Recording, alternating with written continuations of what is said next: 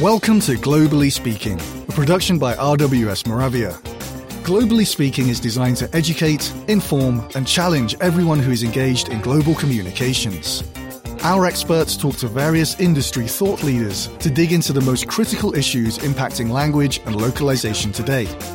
Learn more by visiting our website at w w w dot globally speaking radio dot com. Now, here is the host for this episode.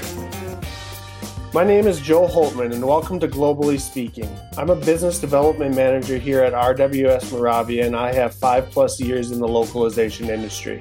In my role, I help match R W S Moravia services to our clients' business goals to help them go global.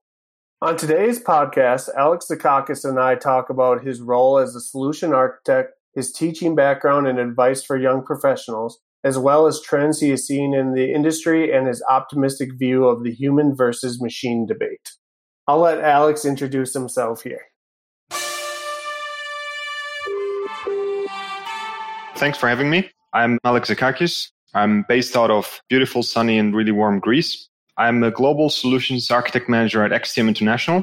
I manage a team of about ten people now, and I've been in the localization industry for some eleven years now.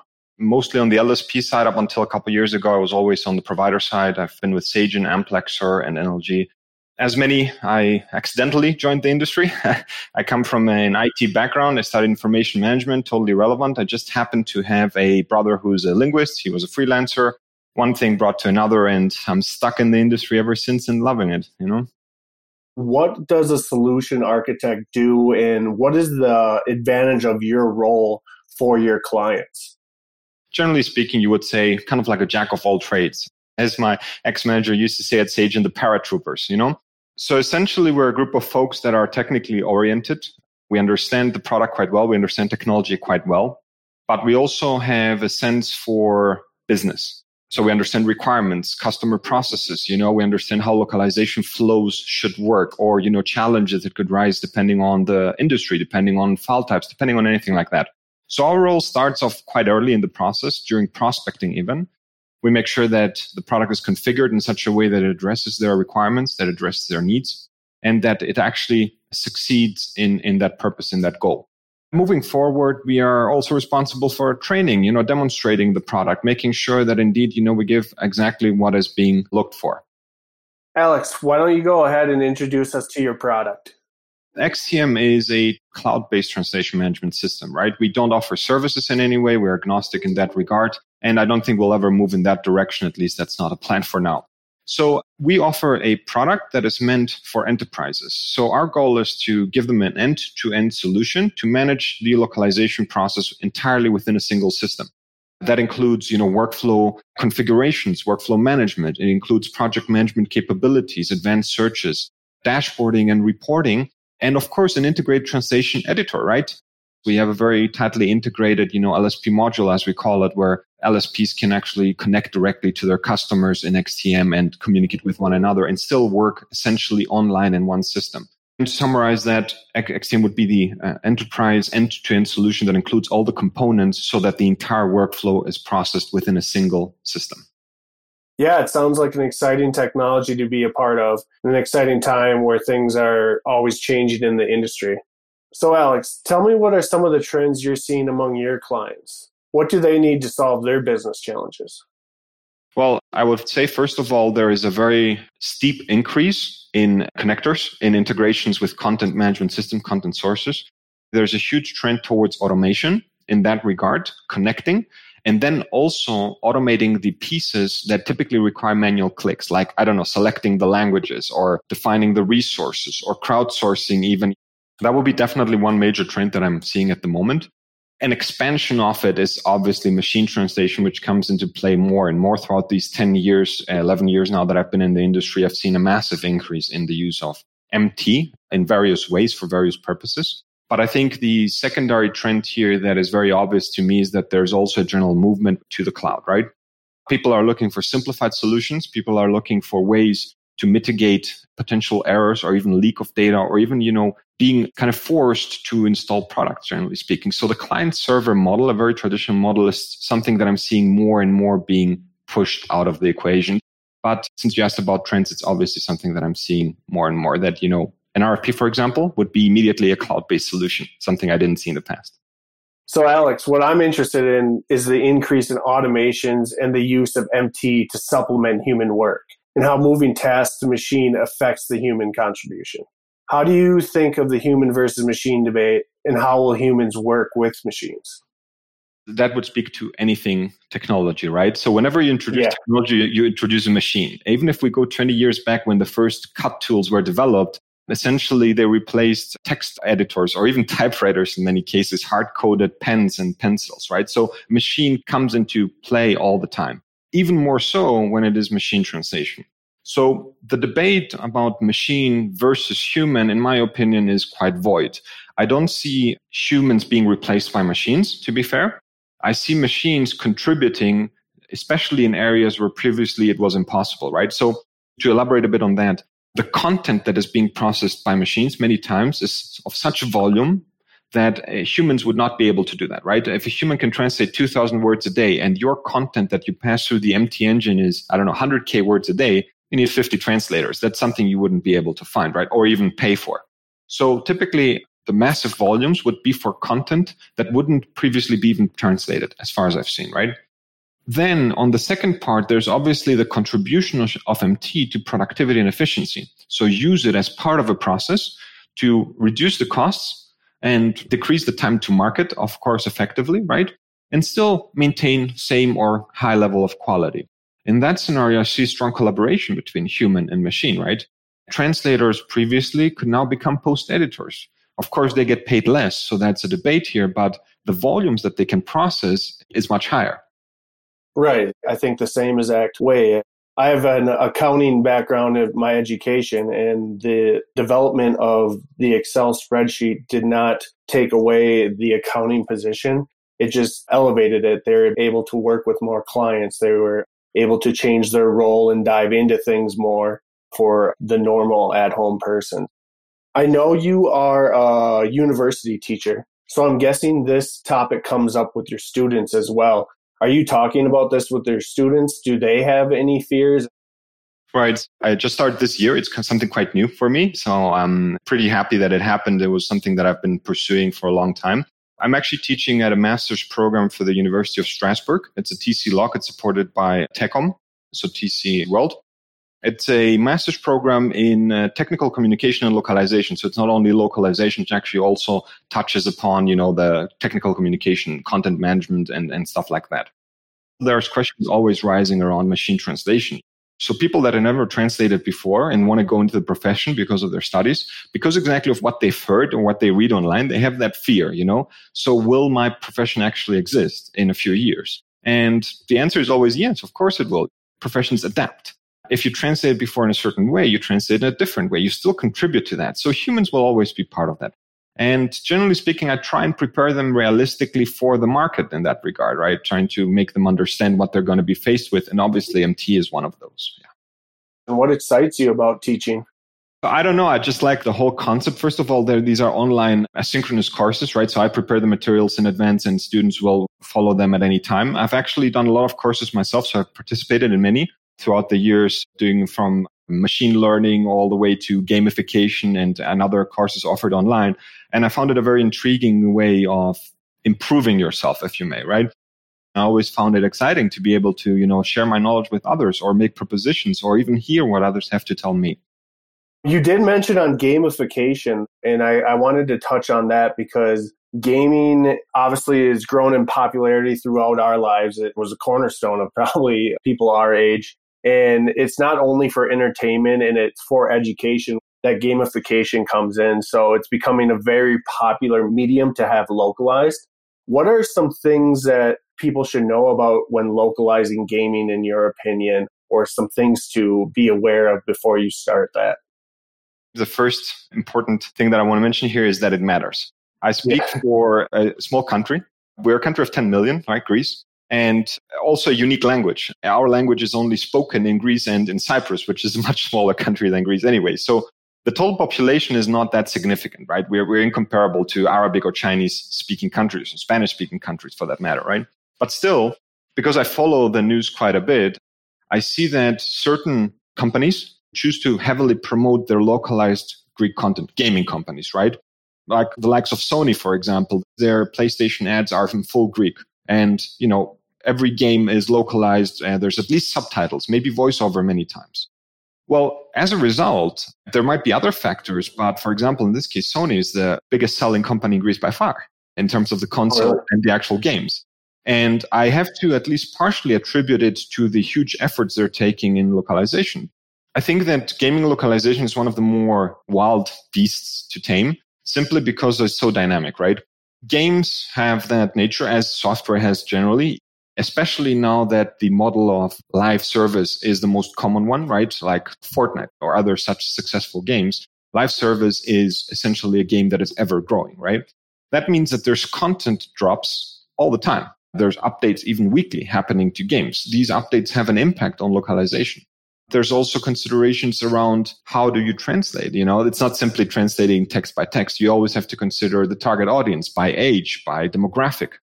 There needs to be a very good internationalization and globalization strategy in place for that matter, right? Knowing in advance that these things will happen, having planned for them, you can also plan in for, you know, the content drop, for the continuous localization methodologies that you're going to follow. Because it will take you a long way. If these come by a surprise, you won't be able to react to them. And if a game isn't localized, as with anything, it will start losing value, right? Yeah, I would assume that technology becomes even more important when it comes to localizing gaming content, correct? Mm-hmm. Yeah, for sure, for sure. I mean, first of all, I think that it goes without saying that, you know, the code repository not being connected to a translation management system will already, you know, hinder your ability to deliver dynamic content, right? The fact that you will have a Git repository or some different repository of your code automatically synced up with your translation management system, delivering those drops automatically to the system on a continuous basis, you know, and all the users in the chain being notified by the system of the change, of the new content, and working on that process. Without a certain person needing to send an email, needing to click a button or anything like that, I mean, it's a huge time gain, right? Most of these triple A, at least, developing companies work across various time zones. So it might very well be that the content is created in the States, but the localization team sits in Japan. So you have a time difference of at least eight hours or, or something around that until something can actually start. So if there's no automation in place, I think you actually might even lose the game there. Were you playing English-speaking games? Well, when I was growing up, being at the age of thirty-five, localization wasn't that strong, right? I grew up playing games in English, and I still do so simply because I'm accustomed to it. That's the way I grew up. Yeah. For a non-English-speaking gamer, the content being localized for them and having their type of humor and the flow in the content is very important. It obviously makes a huge impact, right? As I said before, the audience is pretty much expecting it nowadays. First of all, it shows a level of respect to the target audience. The target audience is much more likely, as many researchers have shown, to accept a product if it's in their own language. Gamers actually feel respected when that happens. They feel attached to the game. They feel that they are part of a broader community because there are communities being formed. Right. And in the end, a relationship between client and vendor boils down to mutual respect. So could you describe one particularly challenging project with a solution you were proud of? I was actively involved in a project that was pertaining to the localization of content that was never translated previously, entirely new content. It actually had to do with uh, cognitive A I for oncology. So something that had not been done before, like artificial intelligence surrounding medical devices and medical treatment. And we had to come up not only with a process and a plan on what resources to use and maybe even how to integrate into the process, but also deliver all that in a very, very, very short time. So we had to come up with solutions, first of all, to the resourcing, as mentioned, which included the application of specialized linguists, heavily focused on the medical devices. And then there was also limitations on the tools and the technical requirements of the tool itself. So we also had to add certain level of automation, not only for parsing, but also for pre-engineering, post-engineering of files in order to ensure that whatever flows out of the translation management system can go back to that specific tool. That was, you know, the A I system. it was kind of the perfect storm, because in most projects, you would typically have one big challenge, right? You would have the resourcing challenge, or maybe timing challenge, or cost challenge, right? Now, here we had all of those. Cost was also something yeah. that was, you know, an issue. So finding a solution that addresses all the points at the same time, effectively breaking the iron triangle that kind of forces you to choose two of the three, time, quality, or cost, we had to get all three at the same time. Initially, it was a bit of a disaster, I got to say. So there was a bit of chaos, but there was regrouping efforts required there. And in the end, the project was delivered correctly and on time. It was the first time that such content was actually out there. So hence, that's why I take pride in that. And I think it's actually one of those cases that I see as the most challenging ones I've been in. Yeah, it's times like that in your career that you feel like you really contributed. So as a seasoned localization professional, what advice would you give the younger generation that's coming into the industry? Yeah, and that's something I always talk about with the students in the university as well. I guess the, the piece of advice would highly depend also on the role, right? So let me just start with the translator. My piece of advice for them is to be open-minded in terms of processes and tools to use. I think a linguist that is capable of using an array of translation tools has the capability of also reaching a bigger, larger audience, right? Adapting to a new tool should be a process that takes a few hours, because fundamentally all cut tools share same principles. They work in a very similar way, right? It's a text editor that is a T M and terminology. If you can use one tool, you can reach certain customers. If you can use ten tools, you have actually effectively expanded that, right? I've seen that in action. That's my brother, by the way. He's been a translator for some fifteen years. He can use fifteen different tools at the moment, and he never runs out of work, you know, simple as that. For, I would say, all the other surrounding professions in localization, I think that the first tip here is to be prepared for an industry that is ever-changing and be in a position to ever change. If you do some certain things a certain way today as a project manager, for example, it doesn't mean you would need to do them the same way tomorrow. You need to be open. You need to be thinking critically on the processes. Processes are not defined in stone in this industry. It's a new industry. We still don't fully know what we're doing or what the full potential is. And we're heavily influenced by the evolution of other industries, right? Industries go to the cloud, we follow. We're not the pioneers. No, we're quite a small industry to be a pioneer, but we follow those trends quite fast as well. So you need to be able to adapt to them. Yeah, I think that's great advice for future linguists and people in roles like yours and mine. And to wrap up, Alex, I'd like to look into the crystal ball a little bit. And in a general way, where do you see the industry going in the future? Mm. So I think I will follow the general theme of what I've said so far and, and use that keyword automation, right? It comes up over and over and over. Before I do that, one point that I typically like raising in these discussions is the term A I. It comes up a lot. In recent past, we see it over and over in this industry. I feel, however, that we are maybe a bit abusing the term A I or overusing it to express some certain things.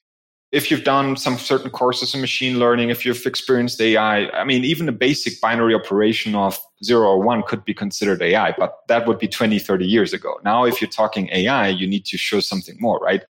I don't like when I see the word A I being used so heavily right now, and then you go and find out more and you see it's simply, you know, a parameter that drives a certain operation. That that's not necessarily A I. It's overusing that term in a certain sense, right? So with that said, the trend is still in that direction, right? It's reaching A I. It's reaching automation.